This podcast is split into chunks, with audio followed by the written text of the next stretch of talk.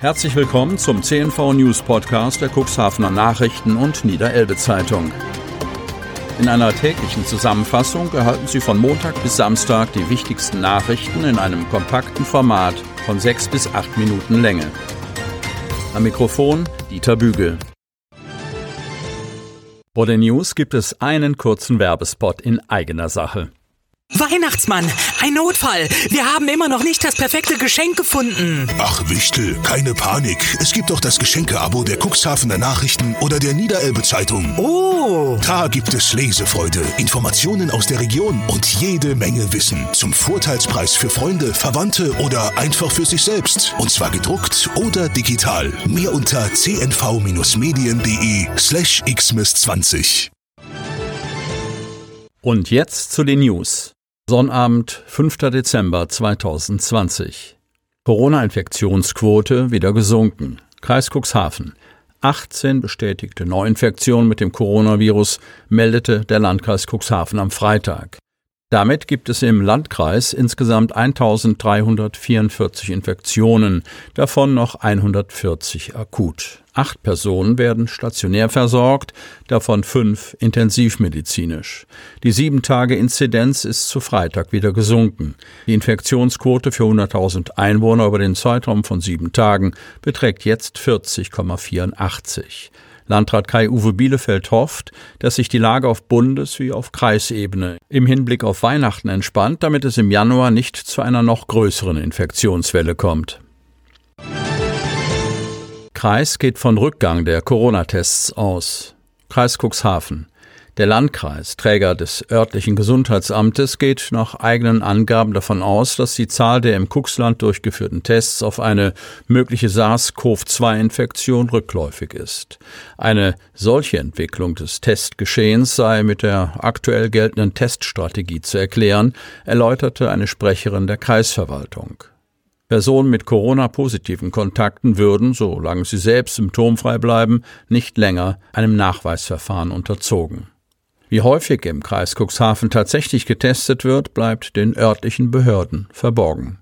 Die Labore sind lediglich verpflichtet, die positiven Tests an das jeweils zuständige Gesundheitsamt zu melden, erklärte die Landkreissprecherin. Zahlen, aus denen hervorginge, wie oft in Verdachtsfällen Entwarnung gegeben wurde, erreichen das Kreishaus in der Regel also gar nicht. Eine Kollegin ist aber auf einem guten Weg, diese Information zukünftig auch für uns verfügbar zu machen, sagte die Sprecherin. In einer Datenbank des Landes sollen nämlich sämtliche Corona-Tests unabhängig vom späteren Befund erfasst werden.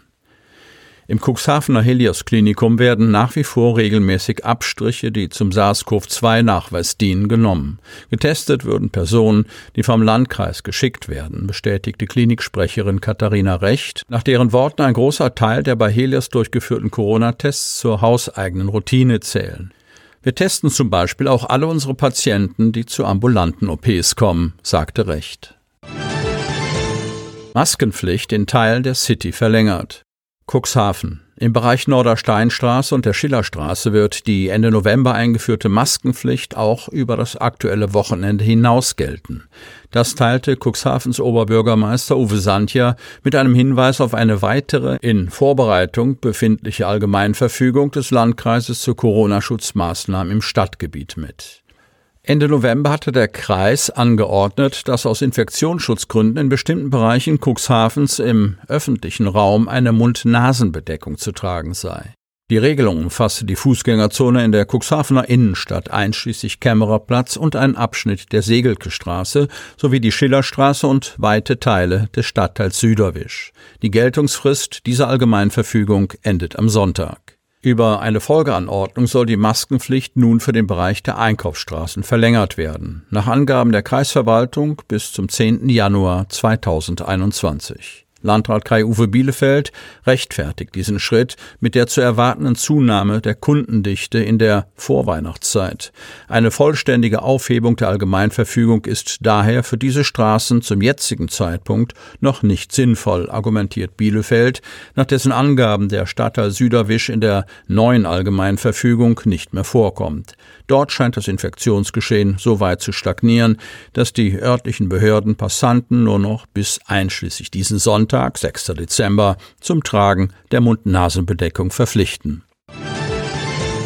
CDU und SPD wollen in der Börde Lamstedt Fakten schaffen. Lamstedt. Auf politischer Ebene ist in der Börde Lamstedt derzeit einiges in Bewegung geraten. Der Austritt mehrerer Kommunalpolitiker aus der CDU und die Gründung einer Bürgerliste auf Gemeinde- und Samtgemeindeebene erzeugt neue Konstellationen, die noch vor gar nicht so langer Zeit in der tiefschwarzen Börde kaum denkbar gewesen wären. Nachdem sieben Mitglieder aus der CDU-Fraktion im Samtgemeinderat der Börde Lamstedt ausgetreten sind und als Bürgerliste eine neue Fraktion bilden werden, wächst der Handlungsdruck auf die verbliebenen Mitglieder der CDU-Fraktion.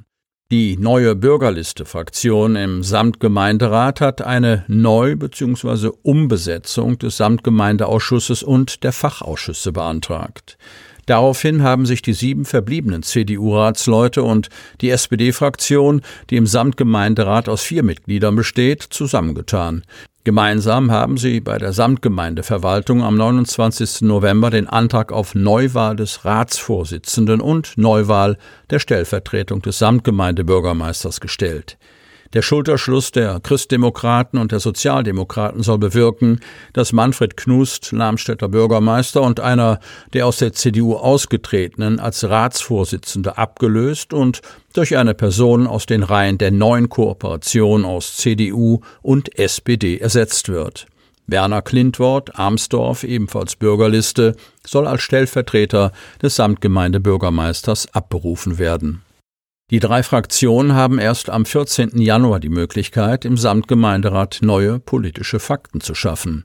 Am Freitagabend traf sich die Börde CDU hinter verschlossenen Türen mit dem CDU-Kreisvorsitzenden Enak Ferlemann und dessen Stellvertreter Lasse Weritz, um die Frage zu klären, ob die Union bei der Wahl des Samtgemeindebürgermeisters Amtsinhaber Holger Meyer unterstützt oder einen eigenen Kandidaten wählt. Die Bürgerliste hat Meyer bereits ihre Unterstützung zugesagt. Heute treffen sich laut CDU-Fraktionschef Klaus Busch, SPD und CDU, um über die Personalien im Rat zu sprechen, also über die Kandidaten für den Ratsvorsitz und den Stellvertreter des Samtgemeindebürgermeisters.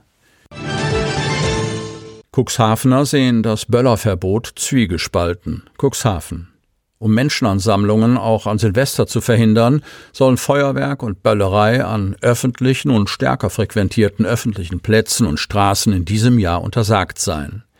Darauf verständigten sich Bund und Länder. Nun sind die örtlichen Behörden am Zug, um eben jene Standorte in der eigenen Stadt zu bestimmen. Eine endgültige Entscheidung gibt es dazu aktuell noch nicht seitens des Landkreises Cuxhaven. Traditionellerweise zieht es die Menschen in der Silvesternacht gerne Richtung Grimmershörnbucht, Alte Liebe, Lotsenviertel oder auch Kämmererplatz, um gemeinsam das neue Jahr mit Feuerwerk willkommen zu heißen. Zusammenkünfte dieser Art darf es in diesem Jahr durch die bundesweiten Corona-Maßnahmen jedoch nicht geben. In diesen Tagen will sich der Landkreis beraten, an welchen öffentlichen Stellen Cuxhavens das Böllern untersagt sein soll und dann eine entsprechende Allgemeinverfügung erarbeiten. Das Böllerverbot wird in der Bevölkerung kontrovers diskutiert. Für die einen ist es auch aus Sicht des Umwelt- und Tierschutzes eine längst überfällige Maßnahme, ganz unabhängig von Corona. Sie befürworten ein generelles Verbot. Für einige andere jedoch bedeutet das Verbot einen weiteren Eingriff in das freie Handeln. Doch es kommen auch Stimmen, die befürchten, dass sich die Menschen an Silvester bei einem Böllerverbot erst recht zu Hause auf ihren privaten Grundstücken treffen könnten und dann eben dort bleiben und Feuerwerke zünden. Und zum Schluss noch ein kurzer Hinweis in eigener Sache. Sie wollen noch tiefer in die Themen aus Ihrer Region eintauchen? Im CNV Medien Podcast auf Tauchgang kommen jede Woche Freitag spannende Personen, emotionale Stories und tolle lokale Projekte aus dem Landkreis Cuxhaven zu Wort. Einfach kostenlos abonnieren auf Spotify, Apple Podcast, Amazon oder auf der Startseite unseres Medienhauses unter cnv-medien.de. Sie hörten den Podcast der CNV Medien, Redaktionsleitung Ulrich Rode und Christoph Käfer. Produktion Rocket Audio Production.